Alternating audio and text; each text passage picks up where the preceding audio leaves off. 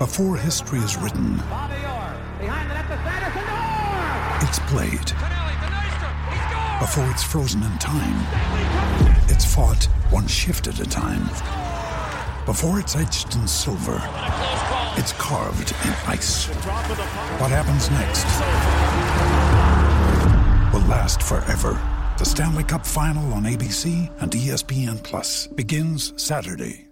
Another day is here, and you're ready for it. What to wear? Check. Breakfast, lunch, and dinner? Check. Planning for what's next and how to save for it? That's where Bank of America can help. For your financial to-dos, Bank of America has experts ready to help get you closer to your goals. Get started at one of our local financial centers or 24-7 in our mobile banking app. Find a location near you at bankofamerica.com slash talk to us. What would you like the power to do? Mobile banking requires downloading the app and is only available for select devices. Message and data rates may apply. Bank of America and a member FDIC. Your brain needs support, and new Olly Brainy Chews are a delightful way to take care of your cognitive health. Made with scientifically backed ingredients like Thai ginger, L-theanine, and caffeine, Brainy Chews support healthy brain function and help you find your focus, stay chill, or get energized. Be kind to your mind and get these nootropic chews at olly.com. That's O-L-L-Y.com. These statements have not been evaluated by the Food and Drug Administration. This product is not intended to diagnose, treat, cure, or prevent any disease. Welcome back, everyone, to the FloTrack Podcast, flotrackpodcast at gmail.com. I'm Kevin. He's Gordon. In case you're wondering, yes, we are in that portion of the country that you may have seen on the news. A lot of our colleagues impacted by lack of power, including our producer, Alon, which is why this might look or sound a little bit different. But, Gordon, you and I are, we're some of the fortunate ones who have had power throughout this snowpocalypse here in Texas. Yeah, I'm on the border of the power too because you go two blocks south of me and they don't have power. So I have friends who live 400 meters away and they have they haven't had power since 2 a.m. yesterday. So it's been a a long time without power, and I get it. I'm from the Northeast. Like I grew up in crazy winter storms. I would have, you know, Pennsylvania storms all over the place. And it's kind of funny to make fun of Texans for not being able to handle snow. But the main difference is there are no plow trucks in Texas. There are no salt trucks Yeah. in Texas. And these the houses aren't built for snow. So, hey, uh Why would they be? That would be a huge waste Right? of money, all of those things, right? Like they don't people in different parts of the country deal with different sorts of weather and they're they have preparation and equipment for that weather. like and when you get a once every 50 years, 100 years storm, it's going to catch people flat-footed. Like, imagine if a volcano went off in New York City and everyone was like, "Hey, New York City, you should have been prepared for the volcano." They'd be like, "No, you're Right, not right, supposed right. to prepare for volcanoes in New York City." And you know, some people are like, "Hey, we should have figured it out." But I did try to drive somewhere yesterday. I Mm-hmm. drove like a mile, and it took like two and a half hours because everyone was super slow and pausing on bridges and ch- couldn't get up hills and stuff like that. Um, because I thought like the amount of snow, I was like, oh, it's just like a regular snow day. I can go to a store and get food or something. Nope, the entire w- system shut down. So, mm-hmm. being from the Northeast, I did not think it would be this bad, but it is. But it's fine. Yeah, it's a little apocalyptic out there. I go outside, I talk to my neighbors, and they're like, "Yes, we walked to the gas station to try to find food, and the line was out the door, and everybody has shovels, and they're trying to figure out what's going on." You said you went a couple blocks, and you had people without power across the street. Literally across the street does not have power in my neighborhood. It's very strange. They were all dark at night. And our side, because people had their living room or dining room lights on when they were e- eating dinner, I went out there at about six at night, and they're just completely, Just completely rubbing dark. it in their faces. It's like, ha ha, No, ha, look I- at us. We have light. We don't even need it. I feel, I need heat is what is is the main thing. No, I I feel incredibly fortunate. I can't imagine. And uh, I got a text from our producer Alon before we started. Like I said, he's still without power. Hopefully by tomorrow. But that's why we didn't have the pod yesterday, in case folks were wondering. So we're a little late on this weekend recap where so much happened, both professionally and collegiately. Probably more more so collegiately. So I wanted to run through the the top five performances on the college side and the pro side. I think though we we should start with the college kids, right, Gordon? I feel like they might have deserved top billing based on how quickly they ran over the weekend. Yeah, for sure. College first. You you go you go to Five college before you go pro. So we talk about college before we talk about the pros. Yeah. So I think number one here, we'll go one to five on this one.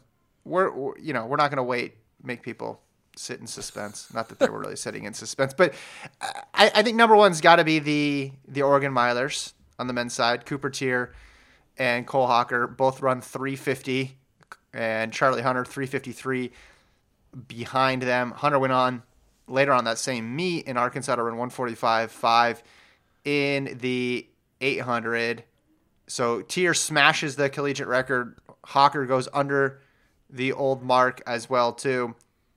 I know this caught you off guard because you were screenshotting results and, and texting it to the group.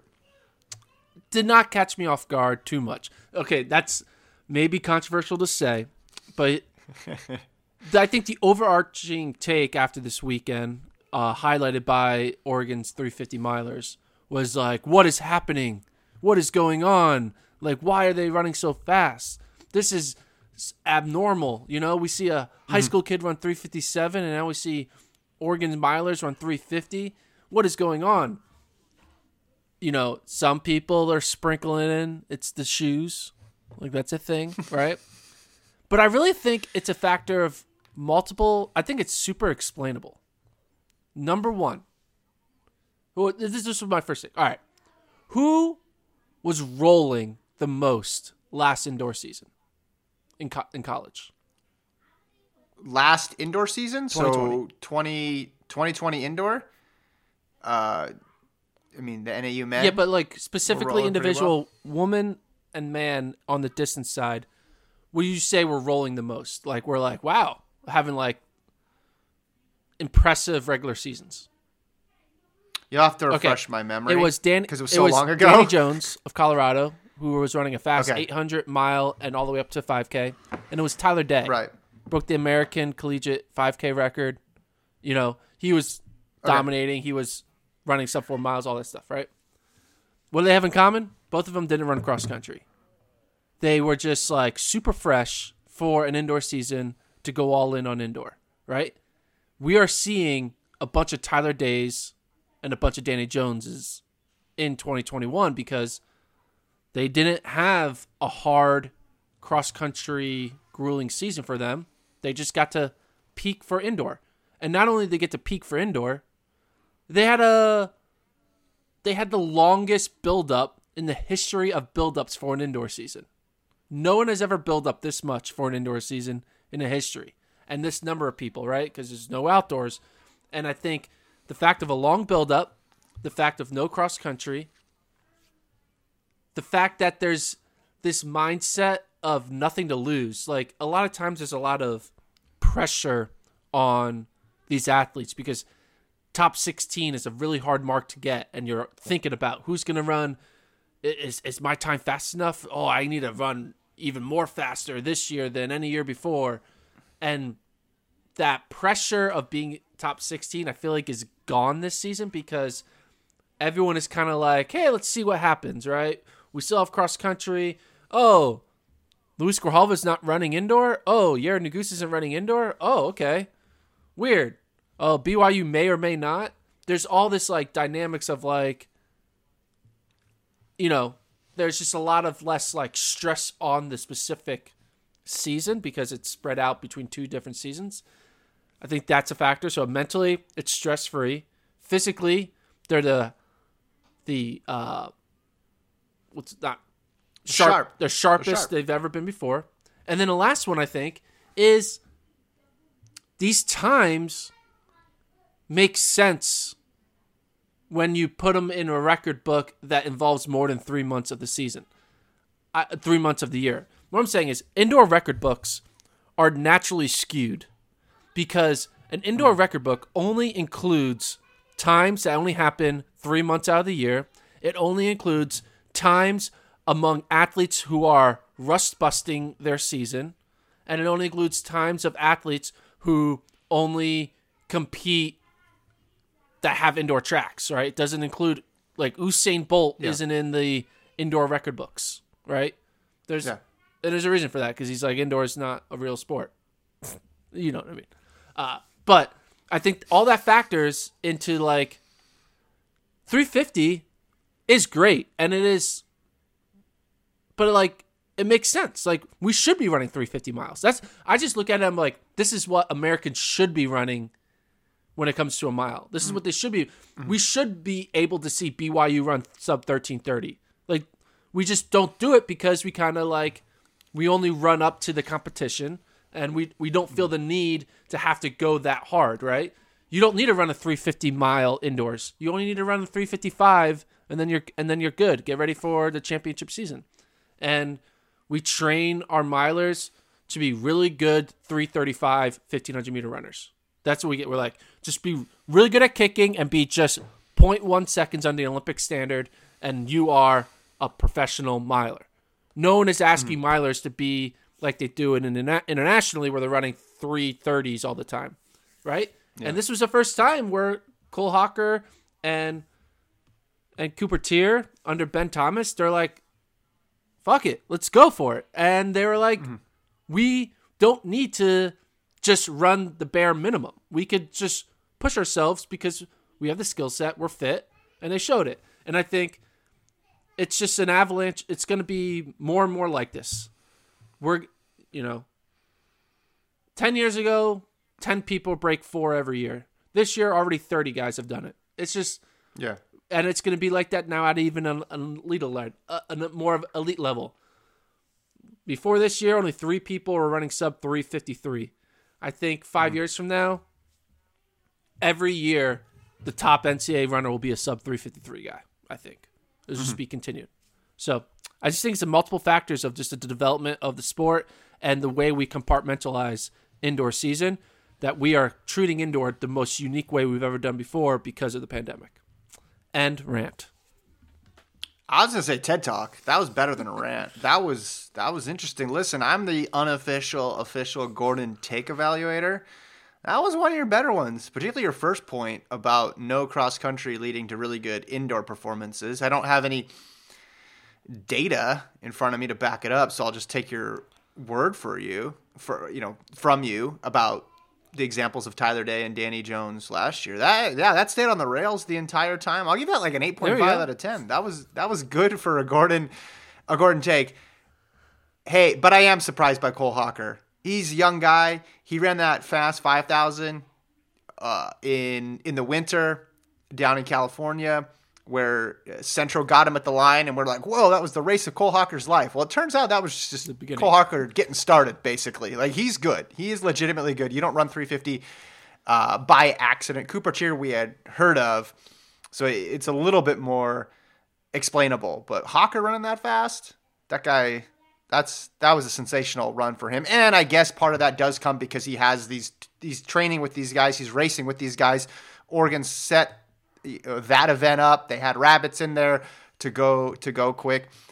I only had one thing because you can't TED talk over a TED talk. You just look, end up looking silly. Uh, and I don't have my my turtleneck and my small microphone that comes uh, in front of my face.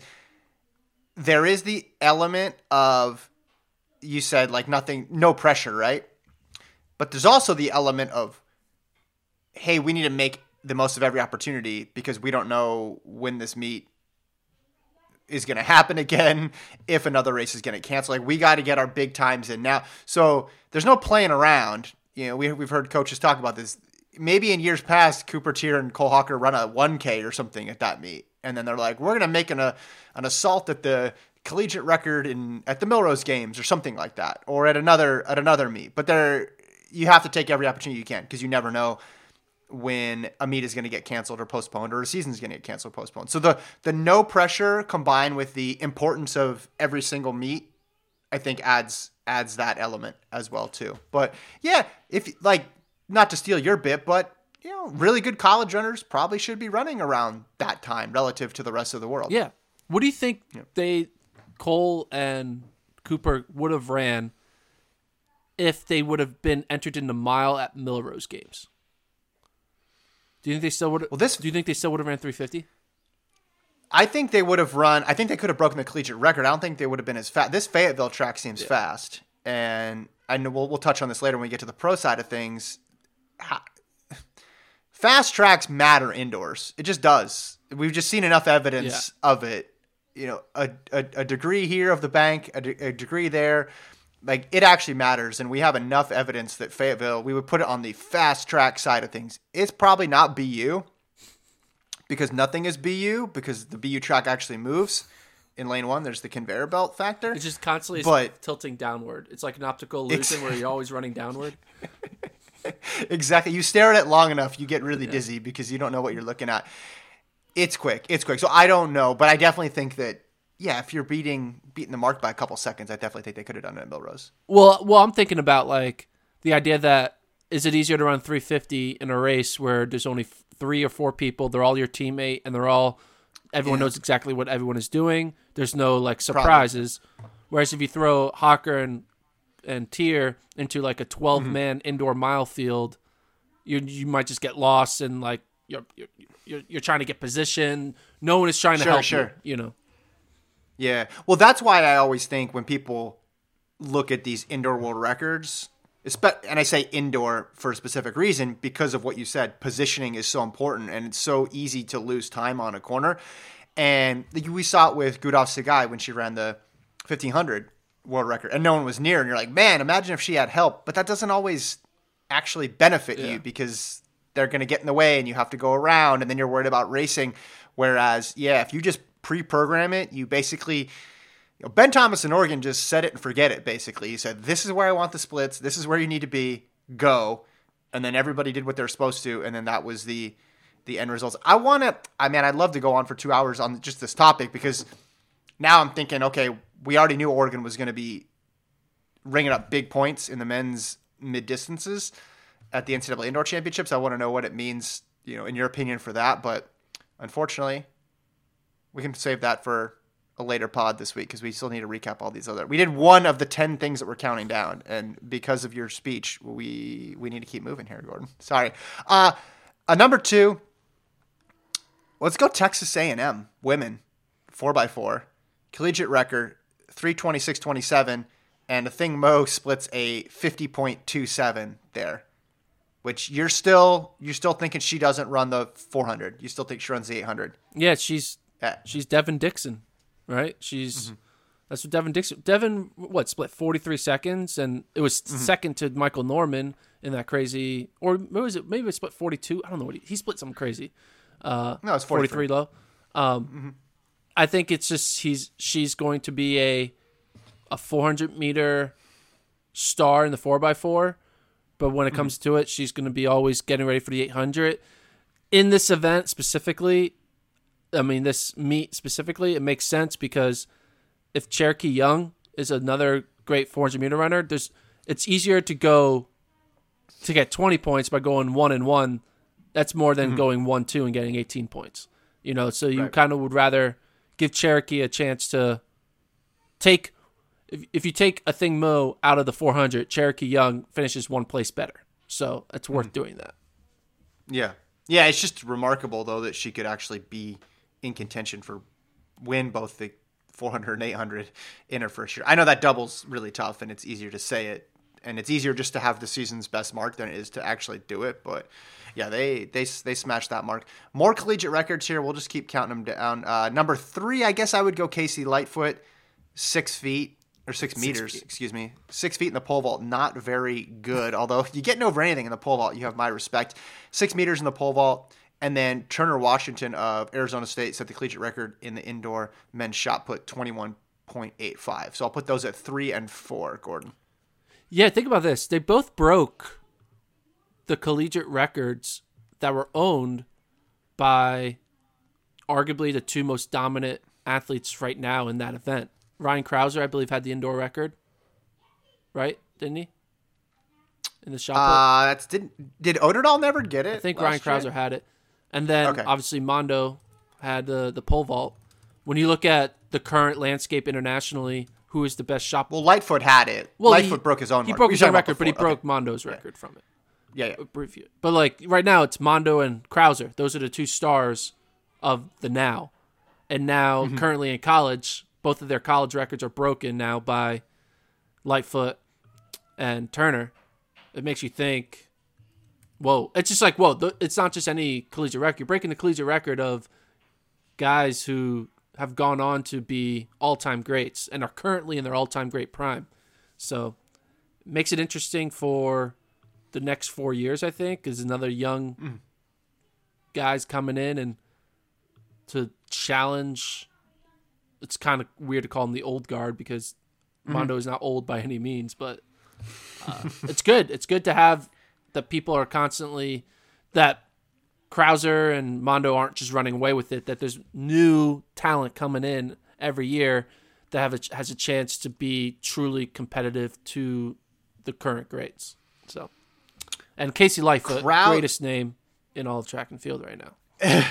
Crouser's actually well now he's going to be tied for third. He was tied for second with Ryan Whiting. Otterdahl did oh, have okay. it indoors, so it's twenty one eighty one for Otterdahl. Crouser and Ryan Whiting were twenty one seventy three. So Turner Washington moves ahead of of all those gentlemen, and Apologies. he, he he didn't even have the school record before this because Ryan Whiting had it at twenty one seventy three. That's a that's a tough all time list to make if you're at Arizona State and you're throwing the shot. Uh, number five, I'll let you pick. Is it the BYU men with Mantz, Clinger, and Garnica going 13 28, 13 28, 13 29? Or is it Sage Hurta and Chrissy Gear in that Arkansas mile going 431? Well, they the the mile was two different. There's two different 431s. Sage Hurta ran it in Iowa State. Oh, And Chrissy yeah, Gear but ran it- ran oh, sorry, sorry. 430 is it the 431 milers or the 13 28 29 5K people? I mean, I it would have to be the 13 20 three guys under 1330 on the same team is more impressive than two individuals running 431. Uh, I think we should have more women running 431s. I think the I think the sub 4 for some reason in society like running society we equivalate sub 4 as the same thing as sub 430 and it's not the same. Like more people should I don't know. It's like a weird thing. Anyway, I just feel like Anyway, keep going. Keep, stay focused, Gordon. You're doing. You're doing I think good. that uh, we Mantz, should have more. We should have more women running four thirty, low four thirties than we currently have. Well, the reason I bring it up is because that event was pretty slow going, and then now we have a clear we have a clear favorite. yes, Correct. Yeah, it's it's Well, a lot better. co-favorites. Yeah, it's a lot better than it was three weeks ago. And Gear and and Hurta are going to give some respect to that to that event. Hurt Hurta's legit Yeah, too. Hurta's legit. right. Hurta's it's yeah, it's not a, a one race wonder. She's been really good for a couple years, and you could see her winning a and it makes title. Okay, and it talk- makes sense for her to do the mile because there's no point of going up against a thing mo. So she's like, I'm not doing the 800 anymore. You know, it's getting Right, a mile. right, right, right. Uh, Yeah. The BYU. I think people look at that and you think about. I think about it in cross country terms, right? You're like, whoa, because you have them ranked ninth, right? BYU No, men. BYU they dropped second. another. okay. but they clearly have a, a really good big three now, right? Clinger and Gar- Garnica running sub thirteen thirty is like what? I mean, Yeah. Clinger you can you can make sense around it. Mantz it makes hundred percent sense, hundred percent hundred percent sense. Mantz probably could have gone even faster. In a way, Mantz was Yeah. probably helping the other two. Uh, but I look at it, it's like, whoa, they have a big three. I do think though, when your number four is what thirty seconds back from that, it does open the doors to think, okay, BYU is going to be good, but they're currently now they're four five. Even though they're running thirteen fifty nine, you just think that are they going to be able to survive in a ten k if they're four five or that far back from their big three? Because NAU can match up evenly with BYU's big three. I mean, they just did it recently at the Nevada meet, but you know, Grijalva and Mantz are even. Young and and uh, and Clinger. Clinger even, and now Garnica and Abdihamid Nur, you could say are even. Uh, so one thing I think I take from the race is all right, BYU they they're gonna be in it. They're gonna be in it through three. The question is, will BYU show up with a fourth and then sub, subsequent subsequentially Yeah. a fifth? I did. I did. I remember doing like some research. The most important runner on a cross country team is the fourth man. If you have the best fourth man in the country, if you compare, if It's the most predictive. it's most predictive, yeah. If you have the best fourth man in the country, you're going to win the national title. That's just how it mm-hmm. works. So if your fourth man is better than everyone else's fourth man, you're good. Right now, BYU's fourth man, I guess, right now is Clayson Shumway, who ran 13:59. Clayson Yeah. ran a, a good cross country meet in 2018, pretty long ago. But Yeah. Clayson Shumway's a good fourth man. I mean, when you look at the resume, he has a pretty good resume, but he just ran 13:59, so you don't know. But right now, if you can beat Clayson Shumway, you can beat BYU. That's just how it works. And Yeah. who has a fourth man that can beat Clayson Shumway? Maybe NAU, obviously. Arkansas, Wisconsin, we don't know. But Right. that's uh, what I You took You want your yeah. You don't want to overcomplicate it, but the gap from three to four looks pretty big. Now, that's better because Garnica's gotten better, and you, you you'd rather have Garnica be at thirteen twenty nine than have him be at thirteen thirty nine, and then make that gap from three to four look smaller. But uh, but what it does do is just make it very clear that those are the top three, and then they need to figure out those last two scorers. And it it doesn't help to have a great six and seven. What you need, you'd rather have two guys that you can count on there in those final uh, two spots. Speaking of BYU, and I know you started doing exitology, your your forecast of who's going to make the meet, and we could save that to talk it talk more about it uh, tomorrow or whenever we do another podcast again. But the BYU women ran some fast times this weekend too, which I'm assuming you put into your formula, and they come out of the weekend str- as a stronger number one, perhaps, than they were before. Uh, not really, because their I feel like their track times kind of validated where I had them finishing a week prior. Okay. You know, Anna Gotcha. Camp I had as a top ten, and she goes out there and runs the fastest 3K in the nation unattached. Hey, you're top ten now. Like I think there was a lot of just uh, a lot of confirmation that came out of BYU's 3Ks uh, for the women. Um, I think BYU still. I mean, they're going to have a good now, a strong one-two punch in Whitney Orton and Anna Camp. But the way the field is looking right now, I think it's going to be a high-scoring affair. And BYU's three, four, five. It's not going to be necessary for them all to be like top forty type runners. Their fifth could be in the 90s, and potentially they could still win. So, uh, we'll know more after this upcoming weekend. Uh, a weekend that I was supposed to actually be there right now. I was supposed to go to Vegas yesterday, but I'm not there. Uh, so hopefully I go to Vegas No, in here. a few days. Um, but when we see New Hopefully Mexico and a, and a better Stanford, we could get a better idea of Yeah. cross country season on the women's side. But yeah, I was super impressed by Anna Camp. No one's gonna really notice it because it's not gonna show up on the TFRRS page because she's unattached. But yeah. But you I found, found it. it. You found it. Found it. Of course, I found it. Can't hide. Can't hide. Can't hide from from me. Yeah. No, Yeah. found it. Yeah. Yeah. What What's interesting about BYU, and there's a couple other teams in this position to A lot of their big name runners either have cross or they have indoor, so they're not mixing it all, and they don't have a lot of hard decisions to make. For example, Whitney Orton has cross, shouldn't have indoor, so there's no debate about ooh should she run the mile, should she anchor the DMR, and then should she come back and do cross country? Don't need to worry about that. Courtney Wayment, who was you know, top ten last year in in cross. Uh, she's, out of cross, but she has indoor, so you're you don't need to worry about figuring out how to how to double her back or anything. Camp just has cross, doesn't have indoor.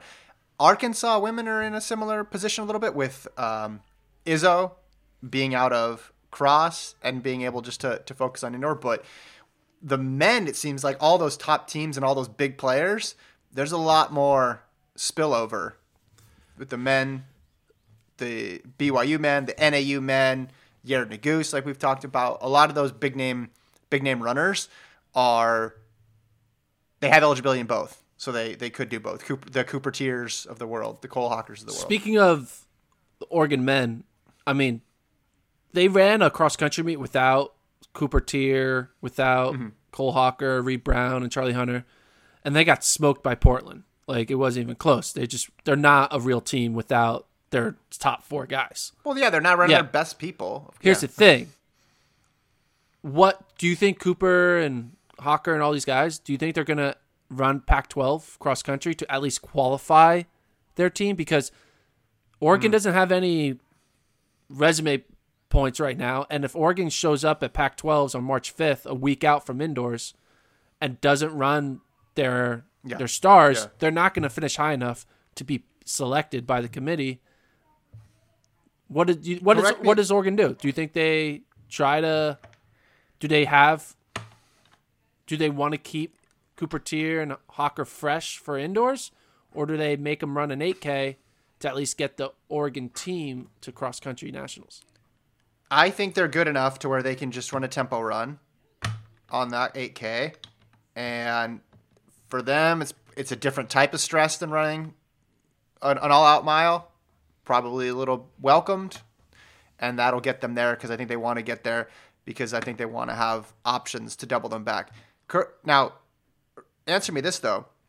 Obviously, Teare is fine for the mile. Has he qualified in everything that he needs to qualify in, or do they need to run more indoor races? So they haven't done the 5K, and I think okay. we keep on thinking that Cooper Teare is going to 5K, but I don't think they're going. to I think, I think this is what they're doing. I think Hocker and Teare will run the mile. Hocker, Teare, and Reed Brown would run the mile, and then uh, Charlie Hunter runs the eight. Charlie Hunter and Luis Peralta run the eight, and then whatever combination of those guys runs the DMR, right? Based on how they feel after their prelims, and mm-hmm. then they run their finals and the 3K. So I think, I think uh, Cooper Teare and Cole Hocker won't run the 5K, which, mm-hmm. If you think about that, the 5K now is becoming more and more open because if if Teare and Hocker aren't running the 5K, Wesley Kiptoo doesn't have a mark yet. Mm-hmm. Okay, let me look up Festus Lagat's PB. Hold up one second. it's basically BYU has an opportunity. They're going to be tempted. to Go one through eight. They're going to be tempted to go a little bit harder in the indoor and run a bunch of indoor 5Ks. And you think? Yeah, I think BYU is going to be look at BYU is going to look at the, the indoor 5K list and they're going to be like, all right, it's BYU, BYU, BY, and Amon Kemboi, and then a bunch of 1340 guys. Okay. They're gonna they're gonna be it, that's gonna be interesting. I mean, it makes more well, it makes more sense for them to do that than the three thousand because yeah. then you get an extra day of rest. I wonder. Correct. Yeah, I wonder what Oh man, I just looked at the list. Uh, you're right. Oh man. Yeah. Mantz, Clinger, Garnica, Eric Hammer from Colorado State ran a converted 1336, which was a actually a 1416. He he proved it. He ran a 1337 or 8 at Iowa State. So he Oh yeah. Well, no, no, I'm not yeah. Oh, I'm not saying he didn't prove it. I'm just saying that's his top mark. It has a an at sign and a hashtag next to it, uh, a, a number sign. So I got to read those. Then Amon Kemboi, 1338. Adrian Wildschut, 1339. Boit from Arkansas, 1340. Jacob McLeod, 1341. Matt Young, Arkansas, 1342. Colton Johnson, Washington State, 1343. This opens the door for the host team, too. Yeah, Arkansas, yeah. Arkansas could collect a whole bunch of points there in, in the 5,000. Yeah, I'm kind of surprised that Oregon wouldn't try to get somebody in there. I think they want to run the DMR. I think Cooper Teare would rather do a DMR than being yeah. a 5K, win a 5K. Well, they're they're fine. They can choose, right? It's not gonna. Yeah. They can sacrifice points yeah. somewhere because the, their margin is so big. I think that's what they're going to do. I think they are going to try to qualify for cross country. Robert Johnson gave that hint when he said how important cross country is to the school. Yeah. Just the tradition of, of cross country. So I think they will do it. They'll qualify. Whether or not they're on the starting line in Stillwater, they'll be on the starting line. That's another question. You're done. Go for it. What are they like? They're not gonna be broken. You're not done. You got the Olympic trials in a couple months. Is one 10k in March gonna really be the reason why they don't have a step in June? Every 10k in March counts, Gordon. Every cross country 10k in March. I've told you this time and time again. That's the rule. I'm just saying I wouldn't gar- I wouldn't guarantee it. I wouldn't guarantee it. Um, it's interesting. So, whose record did Cooper Teare break? Ed Ches. Do you consider Ed Ches a miler? No. Do you consider Cooper Teare a miler? No. Isn't that weird? that the two people who have the mile record are just guys who were 5,000 meter runners, 3K runners. I mean, it's because that's because the best milers don't try to run fast. The best milers are Centrowitz, oh, and they go out there and they they win the Olympic 1500 in a time that a high schooler could have ran because they jogged the first three laps. and not that high school would have been in that race and would have won. Obviously, the time wise, a high school equal running it evenly, but Don't the, at Gordon. The best milers don't. I mean, some do internationally, but the best milers don't try to run Yeah. extremely fast for four laps. They try to run as I mean, conserve Josh as Kerr much ran en- fast. conserve as much Josh Kerr ran fast. no, they conserve as much energy as possible for the first seventy five percent of the race, and then they use it all in the final twenty five percent. That's how they're trained but to what's- do it.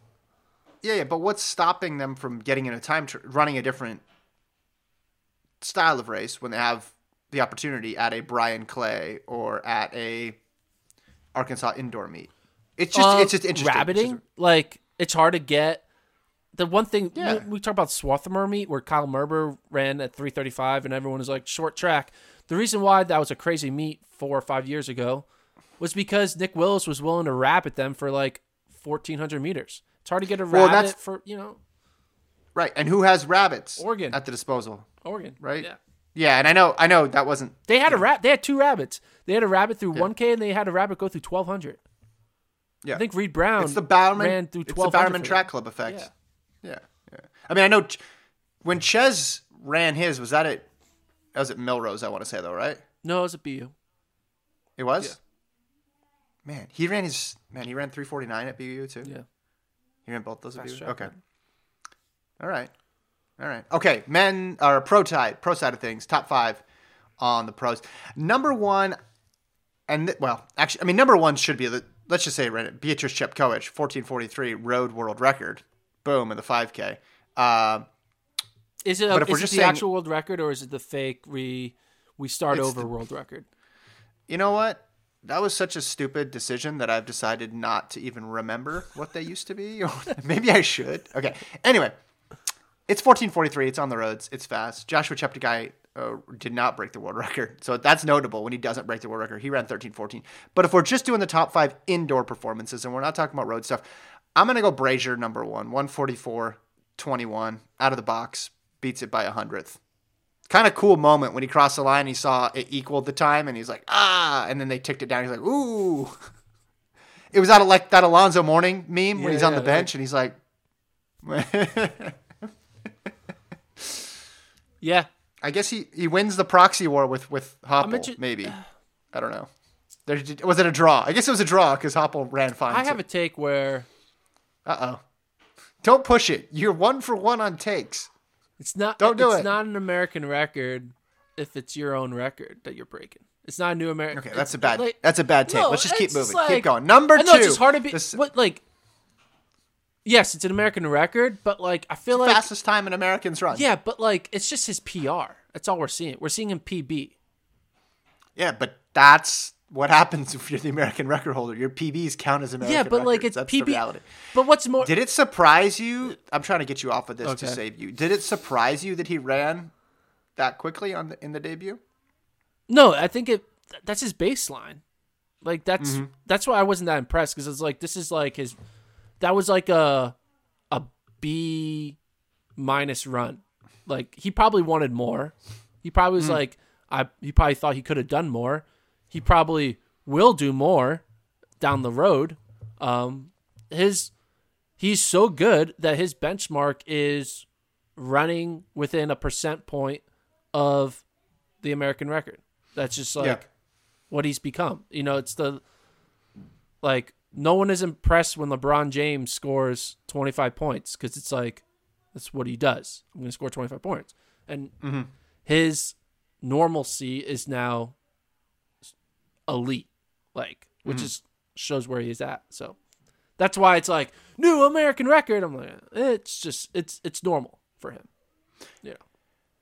Number two, I'm gonna go, and you probably don't recognize this because Oliver Hoare is a 1500 meter runner that ran fast, which according to you is impossible for some reason. It's impossible for Americans.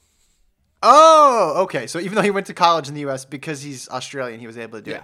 He ran 332 to break the Aussie record. Jake Wightman, your pick for the win, ran 334. And then Sam Tanner from UW set a New Zealand record uh, in 334 as well too. But I just thought we kind of. I mean, Oliver Hoare never got his due, his even though he was a national title winner but he was the most versatile runner on the men's side in the NCAA because he was a mile champion and then he was also one of the best cross country runners in the nation as well too. Season got wiped out last year in the spring and then went on and had a really good ran some really impressive times last year after he signed and he's just he's just continued that. And a lot of guys and women they can't make that step. They can't transition from NCAA champion into contender on the world scene. And I think Hoare is following a bit in in the Josh Kerr model of somebody, a, a recent person who is taking really well to pro run and, and is jumping right in because you could see him as a guy who finishes top 10 in the world or the Olympics this year. Yeah, this mark that he threw down this early, it's definitely an indicator that he he's going to survive the international waters. Like he he hasn't peaked, right? And I think that's a good mm-hmm. sign. He's not burnt out from the college days. You don't run this fast if you're coming out of college burnt out. You just don't do that. Mm-hmm. You don't show this freshness that he showed and the ability to do something this quick. Um, it's kind of interesting looking back in his career too. I mean, 2018 is when he kind of surprised everyone and won outdoor 1500, yeah. and then 2019 he was Got a beat. favorite in indoor, lost to Geordie Beamish, and then Yared Nuguse then all of a sudden had his breakout, and now it's like mm-hmm. it's respectable to lose to Nuguse, right? And then 2020 happens, right? And that it's mm-hmm. that whole his his chance of like redemption for like, yeah, hey, yeah. I was the NCAA championship, I got upset twice, I'm going to come back and show that I'm actually the best in the nation, and then that got taken away from him. So it's kind of nice that he's kind of harnessed all that energy and really put it into this new era for him. And right now he's starting off with a bang, which is pretty good. He was always in the mix, yeah. which I think is one indication that the person has staying power beyond their collegiate years because you're right. He has the upset win, and you think, well, it's the 1500, weird stuff happens.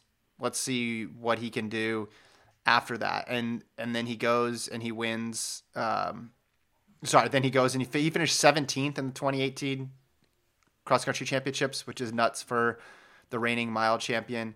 Then indoors, you're right, he gets third in the race that Beamish won, and then outdoors he finishes fourth. So he's always there. He's always there. He's not. He doesn't have duds. And then his last cross country championship, he's again 18th as well too. And who knows? he could have won indoor and then won outdoor, and then we'd be like, oh yeah, this is yeah. exactly how we expected it. But there was a little bit of uncertainty just because he didn't have the cherry on top at the end of his his his career. Uh, okay, number three, oh, I'm gonna do. We gotta say Sam Tanner. Oh, is, Sam Tanner. is the NCAA favorite in my opinion, not Cooper Teare or Cole Hocker. See, this is what I was saying. I wanted to talk about this more, but I don't know if we're gonna have. Okay, go. No, I'm just saying. Get, I think have, that needs to be said right now. Sixty seconds. Go. He's, he's the NCAA go. favorite. I think his 330. What do you want? Four. 35. Mm-hmm. I think that's more impressive than 350. I know technically his 1500 meter converts to 351, so technically you could say 350 is better. But in that race, with that's not controlled for him, he was in no man's land a lot of the times where he had to kind of like make a commitment. Am I going to go with the front group of Wightman and and Hoare or stay back? He kind of he made a decision. He went for it. He didn't fall apart. Um, I think, yeah, I think Tanner is going to be championship ready more than Hocker or Teare. It's not against Hocker Teare. I think just Tanner's this kid's all time. I mean, he's 20 years old, running Olympic standards. Uh, I mean, Nick Willis is super impressed by him. He's the, he's the future of New Zealand 1500 meter running, running him and I guess Geordie Beamish. So I was to say how quickly you forgot Geordie yeah, Beamish. No, I, I, we, I, got, I got him in there. I got him at the end of the sentence. Where did Geordie Beamish go to school? Yeah, I knew you. Forget? Okay, I get it. Okay. Uh, yeah. Um, okay. Number three. Anyway, yeah. uh, I'm gonna do off distance American record holders here. I'm gonna group two people together: Eleanor Purrier and and Bryce Hoppel. Hoppel with the 216, Purrier with the 910. Uh, you know, some people on Twitter went a little crazy with the siren emojis uh, after Bryce Hoppel's American indoor 1K record. It was just an impressive run in terms of he managed to. It was it like went slow, and he still got it. Again, I don't think many people uh, were expecting like we thought the world record might be possible. And they were talking about that in the in the in the lead up to the race. And the world record was was a couple seconds faster. For Purrier with the 910 converts to something in the mid the mid 830s for 3k but she ran a lot of it solo with no I mean she beats Coburn by 5 seconds I don't think this changes who Purrier. I don't think she's on this completely different level. I think she was always really freaking good, uh, especially indoors last year where she ran the mile in in 417. What's going to be interesting for her is you know, 1500, 5000 or does she she probably just does both at the trials and then see which ones she can she can make. But she's uh she's been this good for a while now. Yeah. Now she has an American record I mean, by her name. the 910 when you compare it to what a 3k mark is it's not a Yeah. i mean she's still in that second tier behind she's leading the second tier behind schweizer and houlihan. Um then there's no there's no shame to that right? Schweizer and houlihan are both all-time greats. Uh and You talking about the 5000? 5000 slash 1500 and i think it's good for Elle Purrier where she i think she recognized schweizer and houlihan will split up i think maybe potentially they might come together in the 5k but i think she's like all right well at least they're not going to take two spots on one team. They're either going to take one spot on one and one spot on the other so it gives her more opportunities to make the olympics. Uh, but yeah i mean it showed that she's she's in fit. She really hasn't lost a beat. She's going to be in the mix and she is one of our top threes in whatever event she decides, whether it's a 15 or the 5K. Yeah, I think she's probably a, has a bit better chance in the in the five thousand, just because that's a lower chance of Houlihan racing.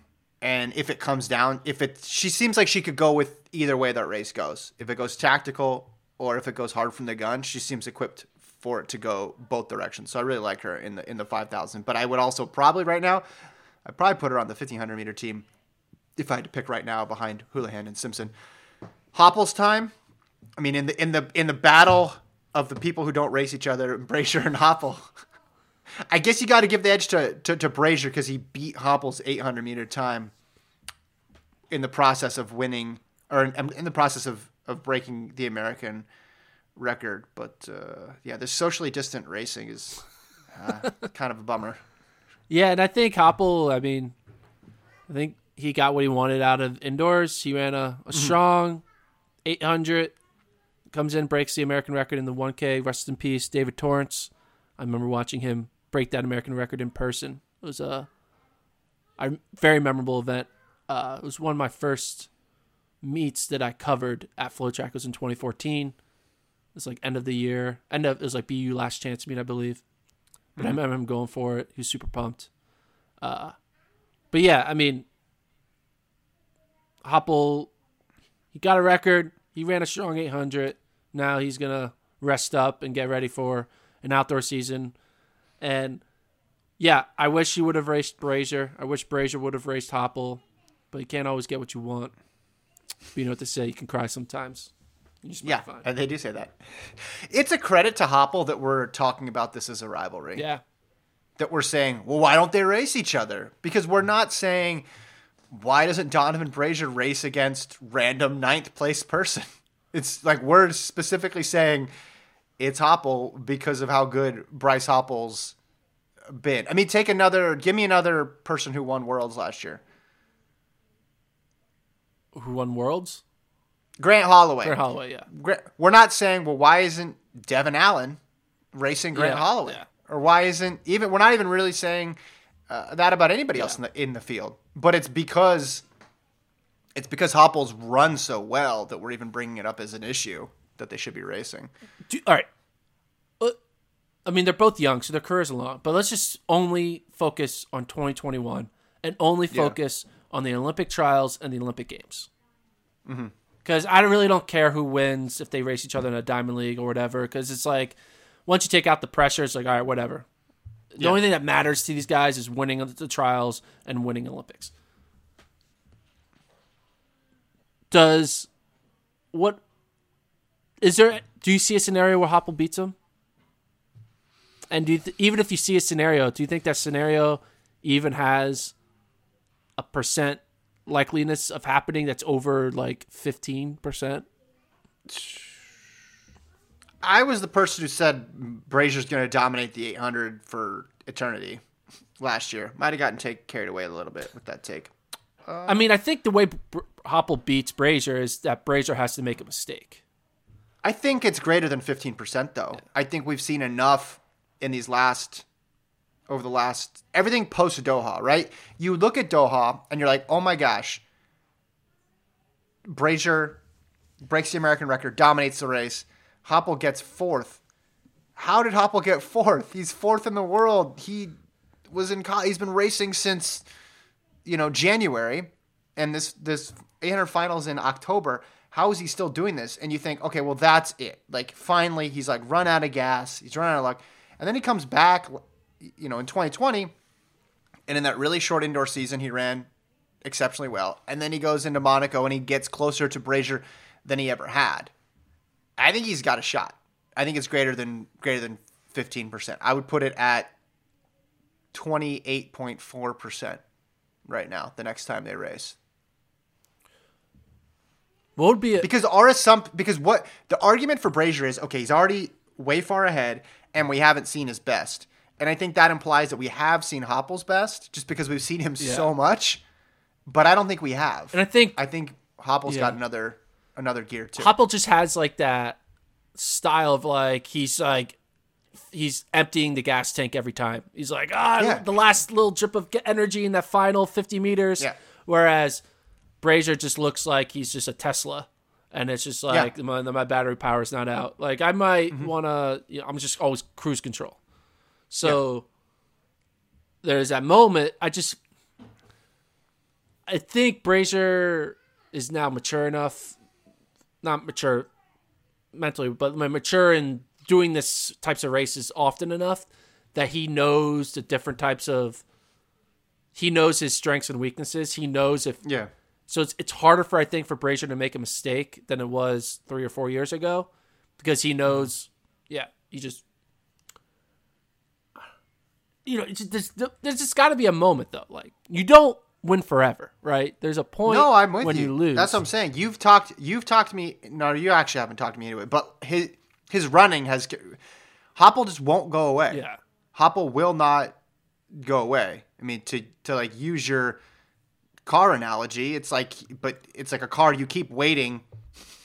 To, you think it might break down. It just like keeps showing up, and like keeps showing up, and like will not, it will not die, and that's and that's Hoppel. And then I think there's a good chance that he's going to take another step up. Also, this is the latest installment, the latest chapter, and like, who do you favor in these 800 meter races? The the front runner or the kicker? Yeah. I mean, Brazier could be a kicker too, but he has preferred in recent years to just go from the front. And will that make a difference? You know, with a hundred to go, and Hoppel's bearing down on you, that's tough because Hoppel Hoppel's kick is top notch. Uh, and will there be some stylistic decision making? Ch- like, will Brazier, if the gap gets closed, will Brazier maybe go out a little bit more conservative and be the hunter instead of the hunted? you ready for my take? My take of 2021. Mm. It's not a real take, but it's kind of. Uh oh, I'm kind of worried I at the think trajectory of these takes. Hoppel has a better chance of beating Brazier in the Olympic final than he does in the trials final.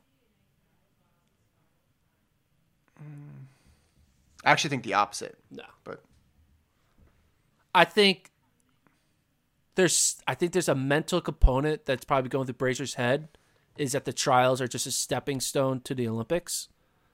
And I think right. So why wouldn't it be easier to get beaten there?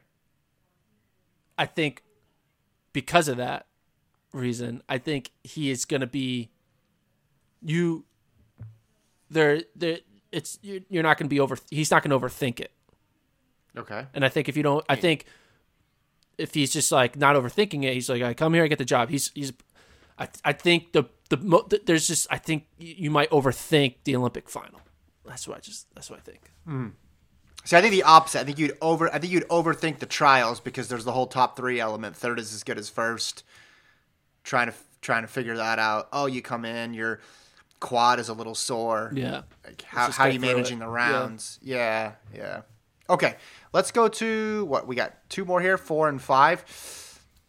I'll go Trayvon Bromell with four. Ran this ran six fifty in that final, so didn't set a a season's best.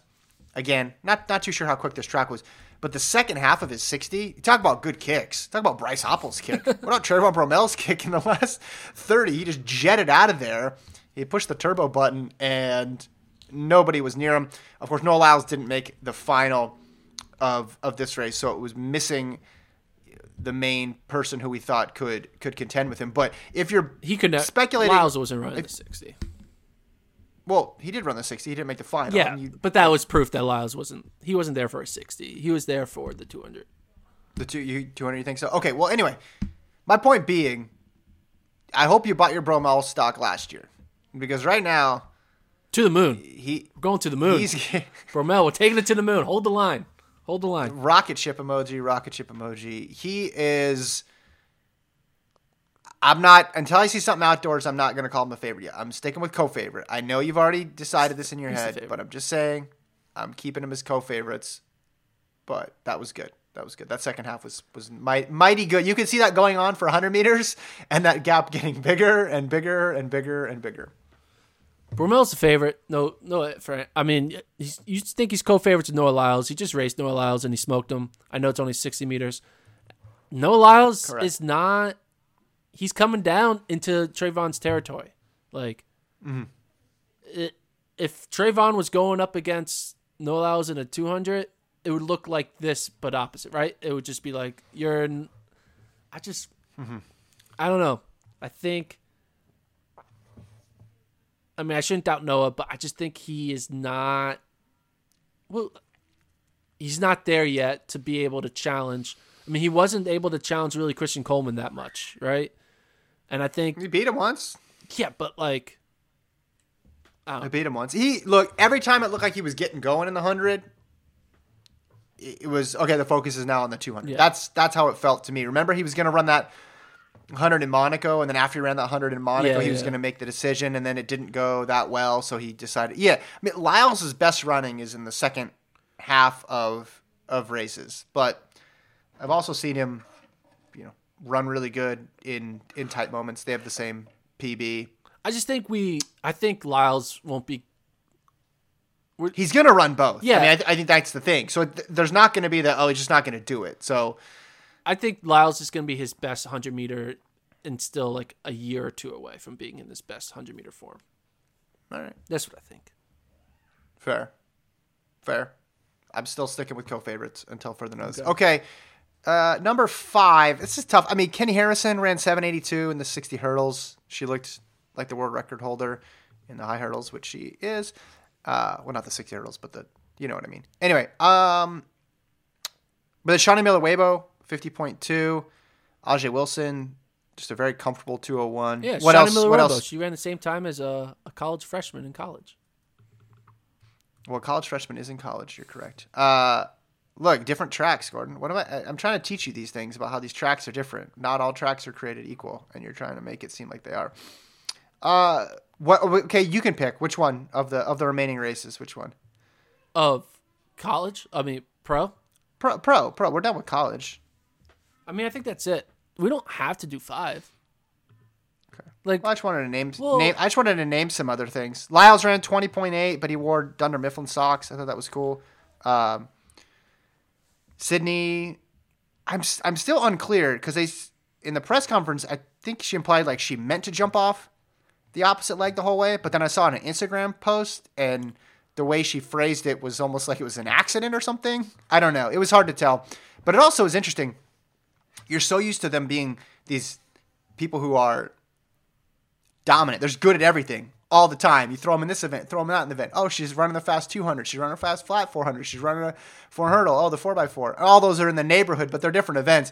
And it was weird to see her actually struggle in an event and finish last. And then she ended up pulling out of the of the 500, which is your annual favorite event. I know the 500 at the New Balance in, in- Indoor Grand Prix. Um, and then Lyles is 200. He did the uh, ho hum gesture afterwards. He wasn't he wasn't too excited with that 20.8, but I think for a lot of people, you could tell of who's really all in on indoors and who this was just a stop along the way, basically. Yeah.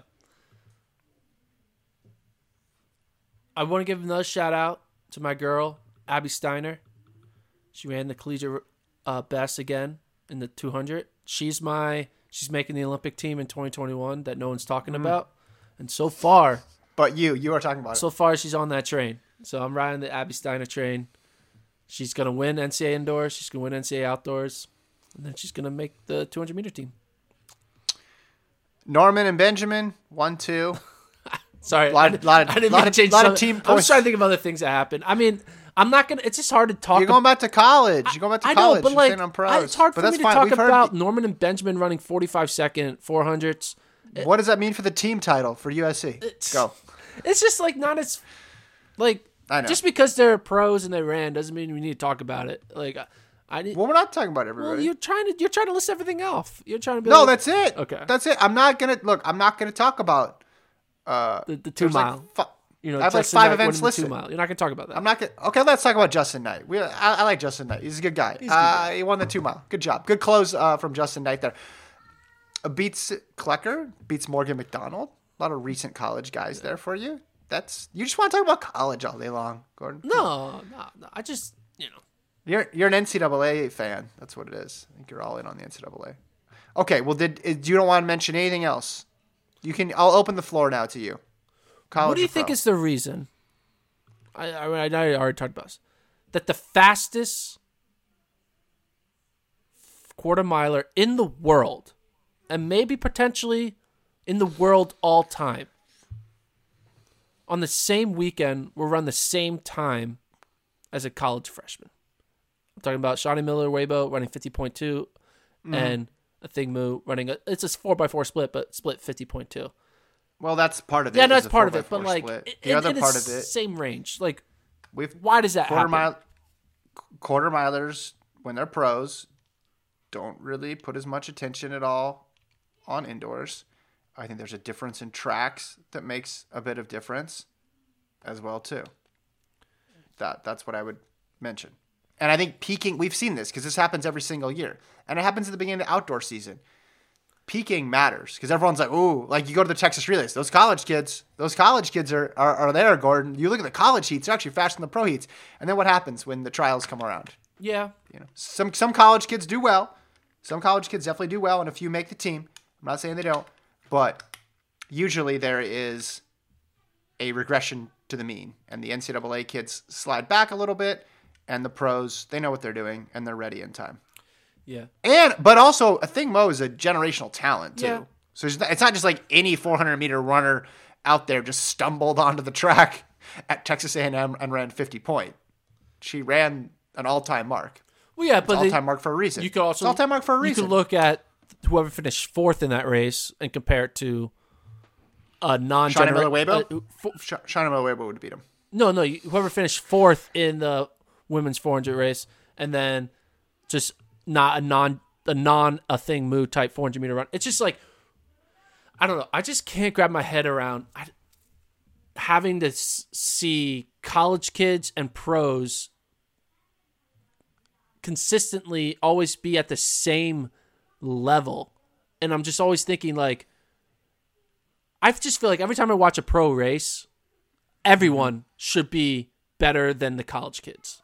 But it doesn't happen in track. And it's it and I think there's a lot of Look, we situations. I know. I know. There's gonna be a, a college kid here who's just like all time great. Like, Mm-hmm. it's it's it's more of a compliment to the college kid. But like, there's just a lot of times when there's pro people who are just running slow, and we just like That's true. ignore but also, it. look, it's just weird because yeah, we can like what if I told you this though? What if I also said there's some events where that age range is the peak for those athletes, a la the 400 usually. Look at how many 400 meter men ran their PR in college versus when they're pros. It's not a at a certain point. It's not a coincidence. yeah. At a certain point, you have to say the Michael Johnsons, the LaShawn Merritts of the wor- world are the exceptions. And you look, you go back to what Kirani James did in college. You go back to what Jeremy Wariner did in college. The list goes, uh, Fred Kerley. The list goes on and on and on. It could just be that that's the age where they thrive. and thus the gap is smaller. Yeah, it's like Because you don't- Yeah. You don't see, yeah, right? Because you're not. Wouldn't you say it's more rare when you go up in distance or down in distance from that to see those marks? Wait, what? Like the men's five thousand, you're probably going to get a pro leading the way Yeah. indoors, Yeah. even though it's indoors, Yeah. right? The women's fifteen hundred, you shot had Gudaf Tsegay run three fifty three. You're probably not going to see that in Yeah. the NCAA. So I, maybe it's a four hundred meter issue. like four and 400 where it's- down or I mean, I think around the 400, right? Because when you get when you get low, when you get into like the 100 and stuff, strength has such a big deal yeah. or such a heavy influence on it that it, it seems like they need a couple more years in the weight room to really get competitive. Not everybody, but just to answer just to answer your last point there of why why does it seem to happen not just at the top, but maybe the second, third, or fourth. But I also think it just the margin is pretty small between using this as a training run and really going all in as a race. And when you just use something like Shaunae Miller in a training run and Athing Mu going all out trying to qualify, they're, they're going to be close. Yeah. They're going to be close because because Shawnee Miller Weibo is is good, but Thing Mo is is really good as well too. And when she's geared up for it, there's a big. It's like the Sixers, right? So it's like the Sixers. If you're comparing them to like their West Coast road trip versus Oh how they're going to be in the playoffs, Okay, yeah. Right. it's not the same thing. That's that's what I'm saying. It's just this is athletes can kind of turn it on and off, and you see when people are Yeah. going through the motions and they're just running because they're either there's a sponsorship obligation or because they just want to get a race in with other people just to get that feeling versus how they're going to be in a couple months. But I think what happens is we paint such a broad brush one way or the other yeah. of like, oh, you need three races to get ready, or oh, you should be ready right away, and it's just different for for different people. But like, is anybody going to be talking about this meet in No. two months, let alone by the Olympics? Let alone by tomorrow. No one's. well, I, might text you some last thoughts. I actually ranked the top 17 performances, and I'm going to reveal them to you tomorrow. But yes, it's like who. You know, ultimately, who cares? Anyway, all right, we'll leave it there. The email address is flotrackpodcast at gmail.com. You can also find uh, us on YouTube where you can comment. Thanks everybody for tuning in. We might be back on Wednesday. We also might not. Friday we will not have a show though because we will be on location in Las Vegas. Gordon, do you want to tell everybody right now, just so you can say it right now, how people can consume the coverage? Oh yeah, Las we're, Vegas. we're gonna film the races and then we're gonna put them up, and it's not Okay. gonna be live. Okay. It's gonna be archived. Yes, and you're gonna put them up as fast as you can. Yeah, as fast as I, I'm gonna sprint to the Wi-Fi, fast as I can. Know, see, now it sounds like you're being sarcastic. Can you be serious here and tell people? well, I'm gonna put them the- as fast as I can. Yeah, Yeah, okay. He really is, but it's not going to be live. yeah, It's not going to be live. yeah. No, no live, just our Cart cam. It's gonna be great. Yeah. All right. We'll talk to you guys tomorrow. Later. Maybe.